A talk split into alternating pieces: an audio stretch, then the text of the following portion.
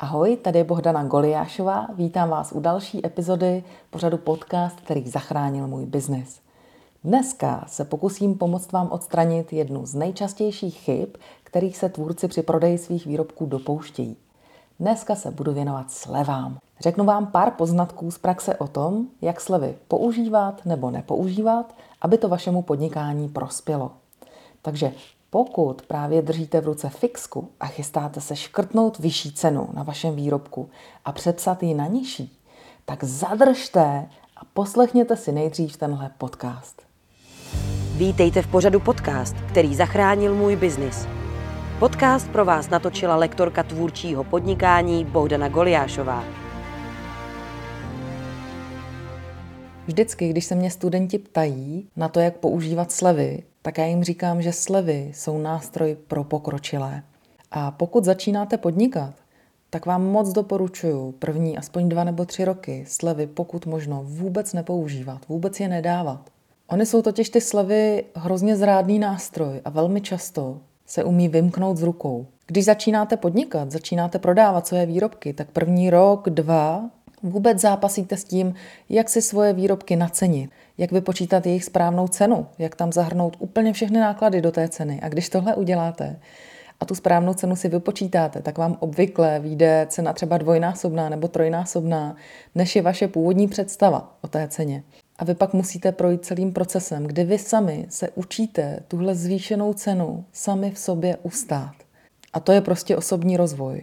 To je něco, co nějakou dobu trvá. A jakmile ji umíte ustát v sobě, tak potom se potřebujete naučit ustát tu cenu před zákazníkem. A to je taky proces, který nějakou dobu trvá. Tohle umět ustát, ty vyšší spravedlivé ceny, které si vypočítáte podle reálných nákladů, je celá další kapitola a natočila jsem o tom speciální podcast, na který vám dám tady v tom podcastu dole odkaz, takže si ho určitě poslechněte. Proč je to špatně dávat ty první roky slevy? Jak jsem říkala, vy budete mít spoustu práce s tím, ustát v sobě a ustát i před zákazníkem ty nové, vyšší, spravedlivé ceny.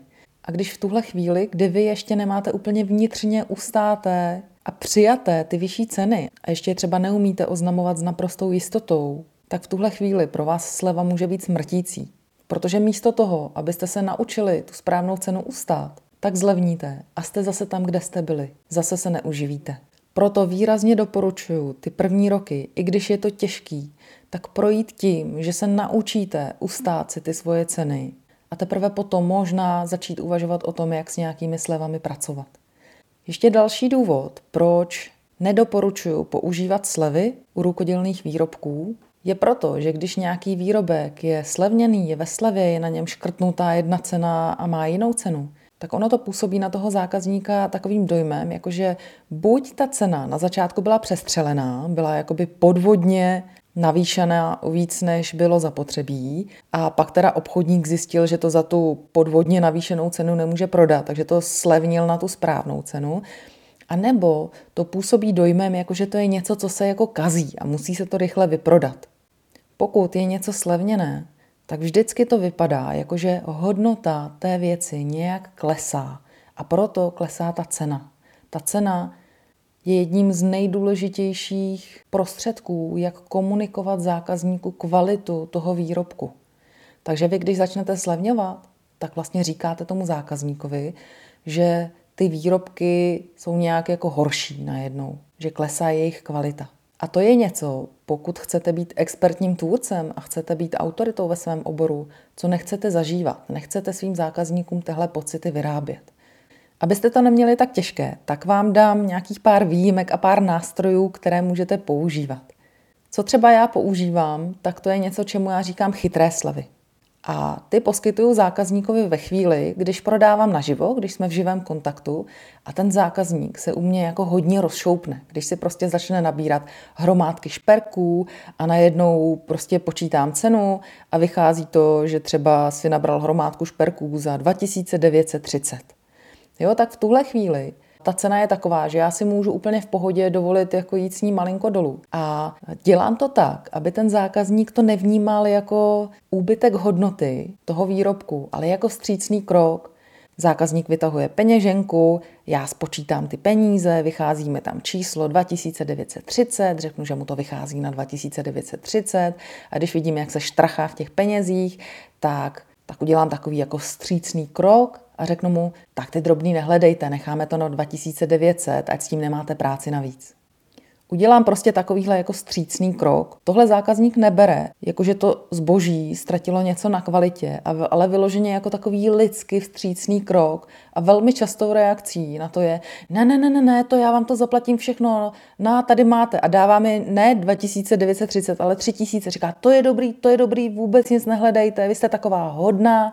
A na tohle zase já reaguju tím, že říkám, ne, to jste mi dala moc, tak já vám aspoň dám takový dáreček a prostě vytáhnu, mám tam zásobu nějakých takových dárečků. A co se vlastně stalo, bylo, že jsme jako oba udělali střícný krok a oba jsme zůstali takový obdarování. Já jsem vlastně dostala ještě víc peněz, než jsem chtěla za ty výrobky. A zákazník dostal ty krásné výrobky, které se mu moc líbí. A ještě dostal dárek. A my odcházíme z té situace oba takový jako obdarovaní, oba potěšení, jednak jako tou mezilidskou výměnou příjemnou a jednak i já těmi penězi a on tím dárkem. Takže tohle je taková sleva, která vlastně vůbec nepůsobí jako sleva, která působí jako vstřícný krok. Když takovouhle slevu dávám, tak to je vždycky jenom jako v nízkých desítkách korun. Nikdy nedávám slevu jako 100 a víc. Jo, tady na tom příkladě je ta sleva třeba 30 korun, což je úplně v pohodě. Přitom ten zákazník cítí, že když mu tuhle slevu dávám, tak mám o něj starost. Hm, chci, aby, nechci, aby mu mrzly ruce, když hledá ty mince, nebo prostě uh, nelpím na, na nějaké konkrétní ceně a chci mu ten život udělat snažší. A on mě za to zpátky ocení. Další způsob, jak inteligentně pracovat se slevou, je třeba, když prodáváte naživo, ale zároveň máte e-shop a vy si na té živé akci chcete nabrat zákazníky do svého e-shopu. To znamená lidi, kteří teď třeba v tuhle chvíli jako nemají peníze, ale líbí se jim ty výrobky a jsou to potenciální zákazníci, kteří by si mohli u vás něco koupit přes ten e-shop. Vy už si je tak jako hezky na sebe napojíte, protože si s nima popovídáte, oni získají nějaké sympatie k vám. Váš e-shop už pro ně nikdy nebude nějaký anonymní e-shop, ale už zatím vždycky uvidí vás jako živou osobu, a to je pro ně obrovská výhoda. A zároveň vy chcete, aby oni opravdu na ten e-shop došli. Tak na té živé akci jim můžete rozdávat takové poukázky, na které jim napíšete jejich jméno a ideálně budou nějak časově omezené, že když si ten zákazník objedná něco na vašem e-shopu, tak nebude platit poštovné. To neplacení poštovného je vnímáno hodně podobně jako dárek a ne až tak jako sleva. Jo, to poštovné je třeba stovka. Tenhle postup se vyplatí, když prodáváte nějaké dražší věci. Třeba když někdo prodává nějaké šité oblečení, které stojí třeba několik tisíc, tak mnohem lepší, než říkat tomu zákazníkovi, když si to koupíte, tak tady vám dám poukaz na 5% nebo 10% slevu. Tak mnohem lepší, mnohem lépe na toho zákazníka působí, když mu dáte poukaz na poštovné zdarma. To prostě působí tím dojmem dárku a ne nějakých čísel jako nějaké slevy, nějakého snižování hodnoty toho výrobku. Tenhle postup se vyplatí u zboží, které je dražší a máte na něm vyšší marži, máte vyšší zisk na tom výrobku. Nemá smysl to dělat u nějakých věcí, které stojí tři stovky a tu cenu máte podle všech nákladů spočítanou úplně na korunu. Nemáte tam vlastně vůbec žádnou vůli a v tuhle chvíli, když dáte tu slevu, tak vlastně ten výrobek prodáváte pod cenou a zase byste se neuživili. Na tenhle typ výrobků to není, ale pokud prodáváte něco dražšího, co stojí několik tisíc, a máte tam takovou marži, že ta stovka na poštovným se tam prostě v pohodě vejde, tak to může být jako skvělý nástroj k tomu, jak si z toho živého prodeje dovést spoustu zákazníků k sobě do e-shopu. Oni se tam naučí chodit a pak další oblečení už si nakupují i s tím poštovným a je to takový jako pěkný způsob, jak si toho zákazníka získat. Další moudro, co se týče slev, je tohle. Chtěla bych vás varovat před tím, že budete dávat slevy na nějaké vadné zboží. Občas se stane, že se něco nepovede. To je prostě normální, to je proces, protože vy všechno vyvíjíte, často jste v časovém presu a nestihnete nějakou věc otestovat. Třeba moje známá šije oblečení a dělala zimní bundy a protože lidi chtěli ty výrobky rychle, tak ona nestihla otestovat ty látky jako doma v pračce, co to udělá, když se to vypere. Koupila krásné látky a ušila z nich bundy a prodala jich několik a lidi, když tu bundu vyprali, tak ty krásné dekory na těch látkách se opraly a už tam nebyly prostě a ta bunda vypadla jak ze sekáče. A to je něco, co se vám prostě může stát. A pokud se něco takového stane, tak rozhodně to neřešte tím způsobem, že tomu zákazníkovi začnete zpětně dávat slevu na ten vadný výrobek. Ale mnohem lepší řešení je stáhnout tyhle vadné výrobky, nechat si je poslat zpátky zákazníkem a poslat mu nějaký jiný, buď mu klidně vrátit všechny peníze, anebo mu poslat jiný, který bude bezvadný. Proč to tak je? No hlavně proto, že vy nechcete, aby v oběhu mezi lidma byly nekvalitní výrobky, nějaké výrobky s vadami, které budou mít na sobě vaši značku. To, že nějaký váš výrobek někdy bude mít vadu, to nevadí. To se stane každému. Mně se to taky stalo, eh, když jsem prodávala DVD kurzy té šperkařské techniky, to paná Krajka, tak to studio, kde, kde oni mi ta DVDčka vyrábějí, občas dělá chyby. A jednou udělalo chybu, že do té krabičky, kterou pak zatavují do nějakého obalu, ty DVDčka vůbec nevložili. A já jsem několika zákazníkům poslala prázdnou krabičku. Nebo udělali chybu, že jedno to DVDčko bylo prostě špatně nahrané a nefungovalo. Takže to se prostě stane. Někdy se prostě nemůžete vyhnout tomu, že se stane chyba a vy zákazníkovi pošlete nebo prodáte nějaký nekvalitní výrobek. To, jak vás ten zákazník bude vnímat, jak bude k vám potom loajální, je ale závislé na tom, jak vy se s tou chybou vyrovnáte. A já vám doporučuji postupovat úplně maximálně profesionálně. Pokud je něco s vaším výrobkem špatně, tak i hned nabídnout, že vrátíte celou cenu, nabídnout, že jakmile to půjde, tak mu pošlete ten výrobek v plné kvalitě a ještě nejlépe s nějakým dárkem navíc za to, že ten zákazník musel absolvovat nějakou takovouhle vaši chybu. Takže když mně se tohle stalo, tak jsem to pak řešila tím, že jsem se zákazníkům omluvila, nabídla jsem jim, že jim klidně okamžitě můžu vrátit plnou cenu za ta DVDčka, a nebo že mají možnost, že počkám, až mi toto studio opraví a pošlu jim ty opravené verze, na které ale budou muset počkat. Ale pokud budou mít takovouhle trpělivost, tak jim tomu přibalím nějaké dráty, ze kterých můžou rovnou vyrábět. A úplně všichni tihle zákazníci chtěli tu verzi, že si počkají a dostanou nějaké dráty. A ten způsob, jakým jsme to vyřešili, z nich udělal takové loajální zákazníky. Tihle lidi se na mě nikdy nikomu nestěžovali. Takže pokud máte v oběhu nějaké vadné zboží, tak si ho stáhněte zpátky a nabídněte tomu zákazníkovi, že hned vrátíte všechny peníze, a nebo že mu pošlete jiné zboží, o kterém víte, že je kvalitní a k tomu mu přidáte nějaký dárek. Na co si ještě dát pozor? Dávejte si pozor na cokoliv, co není sleva, ale tu slevu to něčím připomíná. Jednou z takových věcí jsou jednotné ceny. Když budete prodávat naživo a budete tam mít koše s výrobky a teď bude koš s výrobky, které všechny stojí 300 a další koš s výrobky, které všechny stojí 400 a další koš, kde bude všechno za 500, tak vy jakože prodáváte za nějaké reálné ceny, ale už tohle nastavení, že máte nějaký koš a tam je jednotná cena, tak dělá dojem těch zlevněných věcí a těch sekáčů, jako všechno za 10 korun nebo všechno za 39. Už jenom tohle nastavení vyvolává pocit nekvality toho zboží. Takže pokud vy děláte nějaké originální výrobky, tak jim dávejte originální ceny. A originální ceny já dělám tak, že když mám vypočítanou nějakou tu spravedlivou cenu z tabulky, kolik má ten můj výrobek stát, a dejme tomu, že má stát, já nevím, že mi tam třeba vyjde 480 korun v té tabulce u toho výrobku. A já mám několik druhů těch výrobků každý vypadá trochu jinak. Tak já si jako rozložím po stole a teď jdu úplně intuitivně a říkám si, no tak musí to stát něco přes 480, ale podívám se na ty výrobky a je tam jeden, který je takový obyčejnější, tak tomu dám třeba 490, pak je tam pár takových, které vypadají jako docela dost dobře, tak jim dám 510, 530, 550. A pak je tam jeden, který se tak jako hodně leskne, vypadá luxusněji, tak mu dám 590. Jo, úplně intuitivně podle toho, jak to na mě působí. A úplně stejným způsobem bude potom postupovat zákazník, který k tomu stánku přijde a teď se na to bude dívat a bude si říkat, jo, mh, tady to stojí 490, no to je jasný, protože to je takový obyčejnější. Hele, a tohle už jako vypadá líp, no tak to stojí 550.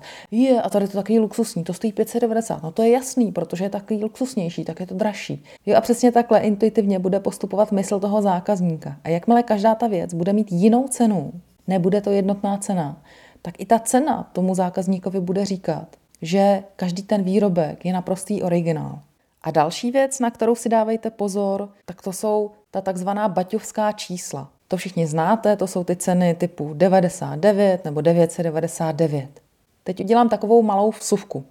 To, že se používají tahle čísla, má svoje opodstatnění. On si to pan Baťa navycucal z prstu. On vycházel ze statistik. A statistiky říkají, nebo pokud nechcete studovat statistiky, tak se zeptejte jakéhokoliv zkušeného prodejce, ten vám to potvrdí, že nejlíp prodávají lichá čísla. Když bude vaše zboží mít cenovku 400, tak se neprodá nikdy tak dobře, jako když bude mít cenovku 390. A to ne kvůli těm 10 korunám slevy. Ono se dost možná prodá líp, i když místo 400 bude mít 510. Jo, já vždycky, když mám vypočítaný nějaký ceny svých výrobků, tak potom ještě jakoby dělám ty sexy ceny. Dělám prostě ty ceny, které vím, že budou prodávat. A často je navyšuju směrem nahoru. A dělá se to tak, že když máte nějakou částku, která třeba musí začít sudým číslem, protože když byste s tím hýbali jako víc než o stovku nahoru nebo tak, už, už by to třeba mohlo ovlivnit tu prodejnost. Dejme tomu, je to částka, která začíná číslicí 6, jako 600, tak aspoň za tu sudou šestku dáme liché číslo. Třeba 650, 670, 690. To jsou čísla, které ten výrobek prodají mnohem lépe, než kdyby tam bylo jenom 600, 600. A samozřejmě ještě mnohem lepší jsou čísla, když jsou jenom lichá. Čísla typu 390, 570, 970, 790, to jsou čísla, která skvěle prodávají. Všímejte si, že já ta čísla nedrobím úplně na koruny. Že neříkám 399 nebo 155. Jo, ono to vypadá divně, když se takováhle částka drobí úplně na ty koruny. A teď se vrátím zpátky k tomu 999 nebo 99 proč nepoužívat ta lichá čísla v tomhle formátu? Ono to dřív velmi dobře fungovalo, jenomže jak se toho chopili všechny možné supermarkety, tak oni nám pocit z těch čísel zdevalvovali. Když něčemu dáte cenu 99 nebo 999, tak první, co vás napadne, jsou ty supermarketové letáky a na nich ty slevy. Když něco stojí 999, tak zaručeně nad tím je nějaká přeškrtnutá číslovka, třeba 1370. Jo, a sleva na 999. Už jenom ta samotná čísla 99, 999, 9999 nás budí dojem, že jde o slevu. Takže používejte sexy čísla, používejte lichá čísla, ale nedrobte je úplně na koruny a nepoužívejte ve formátu 99 nebo 999. No a teď se pojďme podívat na to, jak se vyrovnat s tím, když jste o slevu přímo požádání, když přijde zákazník a řekne vám, a dáte mi tady na to slevu? Pojďme si to trochu rozebrat. Nejdřív si musíme uvědomit, jaký typ zákazníků slevy požaduje. Já podle mé praxe rozděluju zákazníky, kteří vyžadují slevy, na tři druhy.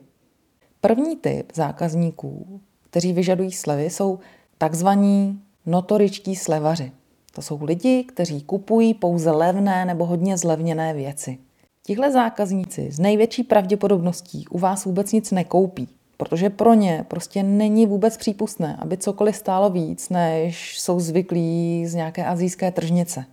Na tenhle typ zákazníků si dejte pozor, protože oni umějí být i neurvalí. Pokud se vám stane, že takovýhle zákazník eh, vám třeba začne nadávat, že vás začne osočovat, že jste podvodník, protože máte vyšší ceny, než on je zvyklý, tak se vůbec nestyďte takového člověka požádat, aby od vašeho stánku odešel. Ono se to říká snadno, jako nic takovému člověku neslevujte a nic mu neprodejte, ale praxe je taková, že téměř každý si to aspoň jednou zažije. Protože představte si, jak to může třeba vypadat. Prodáváte někde naživo, stojíte někde se stánkem a celé dopoledne prší a vůbec nikdo nepřijde. A jediný člověk, který přijde, tak je tenhle notorický slevař a dívá se na to vaše zboží a máte tam něco třeba za tři stovky, on to vezme do ruky, podívá se na vás a řekne, hm, dáte mi to za stovku? A vy v tu chvíli, když jste třeba zdeptaní z toho, že se nic neprodalo, nebo že ta prodejní akce celá je nějaká úplně špatná, tam stojíte, je vám zima, tak si říkáte, no tak aspoň stovka bude lepší než vůbec nic. A vy to třeba tomu člověku prodáte. Jenomže co se stane? Ten člověk to neocení, že mu to prodáte levně, protože on od začátku je nastavený tak, že všechno, co není úplně levné, je podvod. Notorický slevař se na všechny lidi, kteří prodávají dražší věci, dívá jako na podvodníky. On očekává, že všechno, včetně oblečení, šperků, úplně prostě všechno má stát tak nějak jako kolem stovky. A když to někdo prodává dráž, tak je to podvodník. A on vás tak jako zkouší, jestli vlastně ten podvodník jste nebo nejste. A řekne, dáte mi to za stovku? A když vy na to kývnete a vy mu to dáte za tu stovku, tak on nebude potěšený, ale on, on vám bude vyjadřovat jako cha, podvodníku, vidíš, já jsem tě odhalil, já jsem věděl, že to nemá stát víc než stovku a teď jsem tě dostal. A tohle rozhodně není emoce, kterou vy od vašich zákazníků chcete. Všichni studenti, kteří tohle zažili a takhle prodali něco jako těžce pod cenou, nějaké nepříjemné prodejní situaci, tak toho později hrozně litovali. Jedna kamarádka mi dokonce říkala, že jednou takhle prodávala svoje šperky a lidi vůbec nic nekupovali. A pak přišla jedna paní a tý se líbily jedny jediný naušnice a to byly ty naušnice, které ta kamarádka měla v uších a byly to její vlastní naušnice.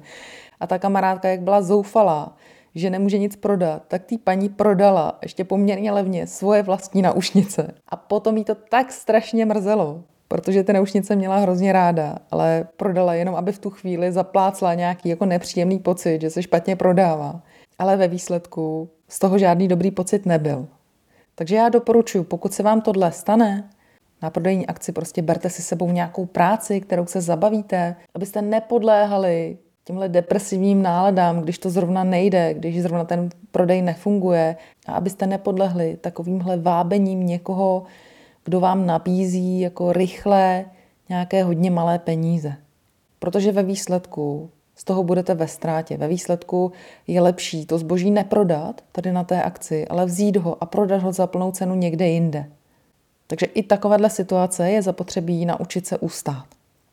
Někteří tvůrci, když vidí, že lidi jako rádi nakupují levné věci, tak začnou měnit svůj sortiment. A místo toho, aby prodávali dražší věci, na kterých mají nějakou rozumnou marži, tak začnou vyrábět nějaké úplné prťavky, které se prostě dají prodávat za 10, za 20 korun, jenom proto, aby na tom trhu toho dost prodali. Jenomže co se stane? Když prodáváte za takhle malé peníze, tak ten celkový výdělek z toho trhu bude strašně mizerný. A za druhé, přitahujete si tyhle notorické slevaře, takové ty lidi, kteří jsou ochotní kupovat věci jenom do 50 korun třeba nebo do stovky. A mezi těmihle lidmi, kteří kupují jen ty levné věci, je velké procento problémových zákazníků.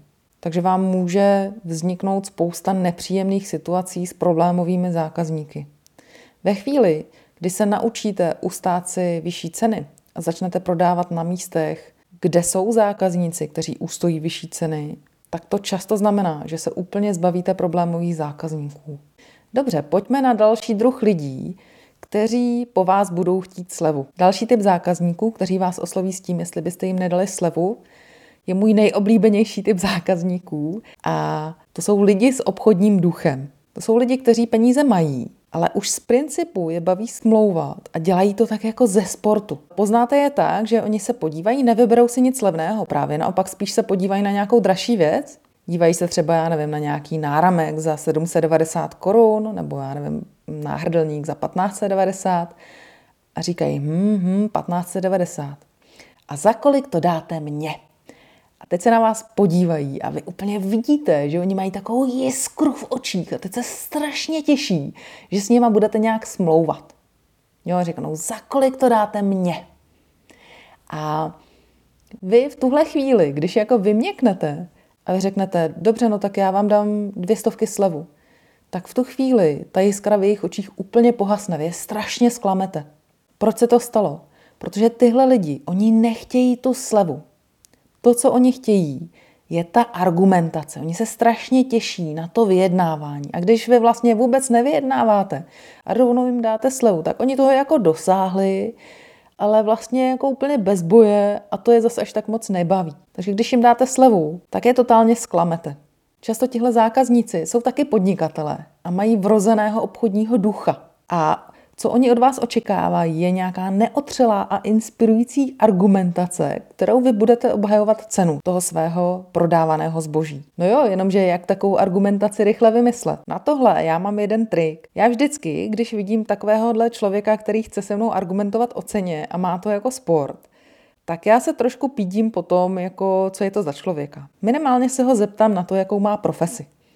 Když zjistím, že ten člověk je nějaký technik, tak začnu vyprávět o technické stránce výroby těch mých šperků. Ukazuju mu, hleďte, takhle já to jako tepu, teď to ohýbám, tady takhle zastudená, jo, pak to dělám takhle a ještě a tohle, to já jsem vyvinula, jo, to nikdo jiný nedělá prostě, tuhle techniku, která ona je zároveň jako tepaná, ale zároveň trojrozměrná, to je úplná novinka prostě. Jo, a teď ukazuju, jak to dělám. A ten člověk, pokud má technické založení, tak jeho to úplně vtáhne a bude jako ochromený, že vy jste vymysleli nějaký nový technický postup. Když naopak ten člověk eh, je nějakého humanitního založení, tak zase na něj velmi dobře funguje, když mu vyprávím nějaký jako lidský příběh o tom, jak moje šperky někomu nějak změnily život, když si je koupil. Vy budete mít v hlavě zásobu příběhů, což budou skutečné příběhy vašich zákazníků a podle toho, s kým budete mluvit, tak budete vědět, jaký ten příběh máte vytáhnout a odvyprávět. Jo, a takováhle argumentace strašně dobře funguje. Když si člověk jako vyslechne, když si, když si ten obchodník vyslechne takovouhle argumentaci, tak on ji velmi ocení a velmi rád tu plnou cenu toho výrobku zaplatí. Takže to je vlastně poměrně jednoduchý způsob, jak se s touhle žádostí o slevu vyrovnat. A třetí kategorie lidí, kteří někde požadují slevy, tak to jsou buď cizinci, kteří neznají místní poměry, anebo Češi, kteří se ale nějakou delší dobu pohybovali v zemích, kde je běžné smlouvání. A teď se vrátili z cest a ještě si nezvykli, že u nás to máme jinak.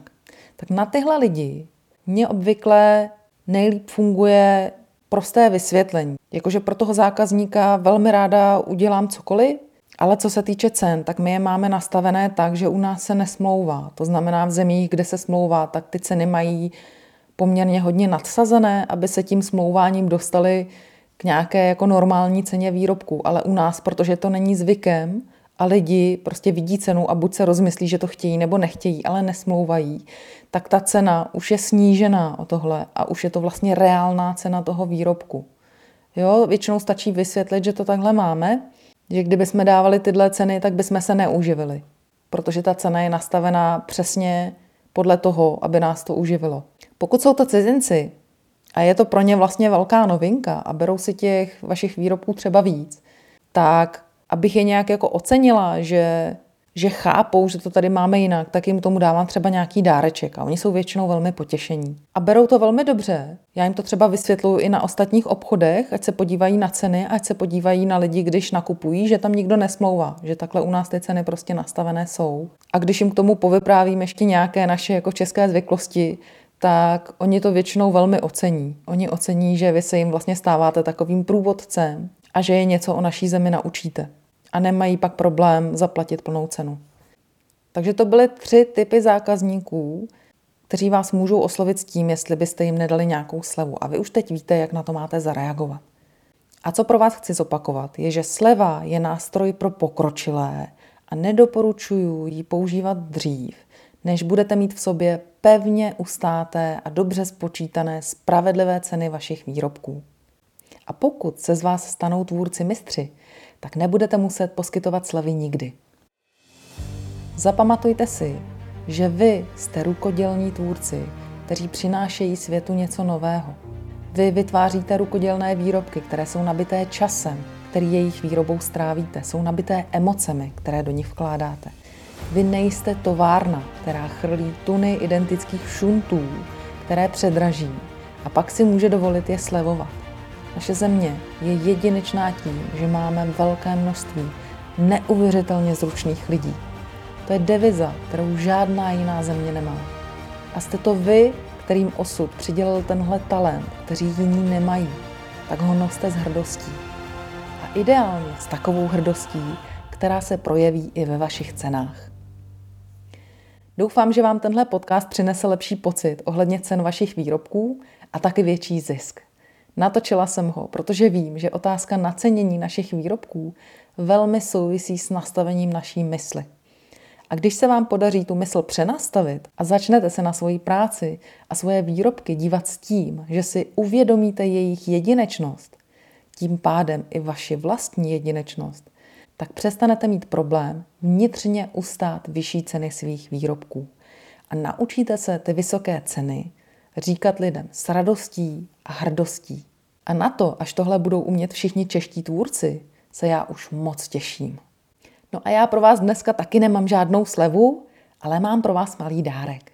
Pokud prodáváte naživo a máte problém s obhajováním svých cen, stáhněte si PDF, které jsem pro vás vyrobila a najdete ho dole pod podcastem. Je to cedule na stánek, která říká Jsem český tvůrce, prodávám za férové ceny. Krom toho nápisu má ta cedule moc pěknou grafiku. Uvidíte, že s takovým oznámením na stánku vás zákazníci i hned odliší od různých ponožkářů a čepičářů, kteří prodávají zboží dovezené od někud z Ázie a budou mnohem lépe přijímat vaše ceny. Takže to PDF si stáhněte a udělejte si z něj ceduly na stánek. Pokud se budete chtít naučit ještě nějaké další chytré prodejní dovednosti, tak vám teď řeknu, co pro vás ještě mám. Dole pod podcastem si napište o průvodce rukodělným podnikáním. To je pětidílný videoseriál, který je zdarma.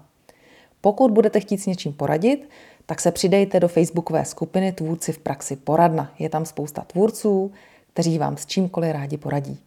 Pokud chcete začátek svého podnikání pořádně nakopnout, tak přijďte na živý kurz, který se jmenuje Jak se živit rukodělným koníčkem a najdete ho na mém webu www.tvůrcivpraxi.cz v záložce živé kurzy.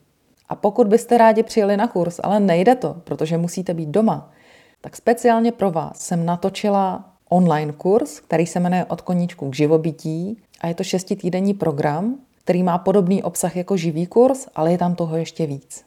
A pokud byste potřebovali dlouhodobější podporu a potřebujete, aby vás někdo vedl a pomáhal vám delší dobu, tak se přihlašte do mentoringové skupiny nebo do individuálního mentoringu. Tam vás povedu a budu vám radit několik měsíců v kuse. A to je pro dnešek všechno. Neutuchající tvořivé nadšení a rostoucí ceny vašich výrobků vám přeje Bohdana Goliášová. Těším se na vás na příště.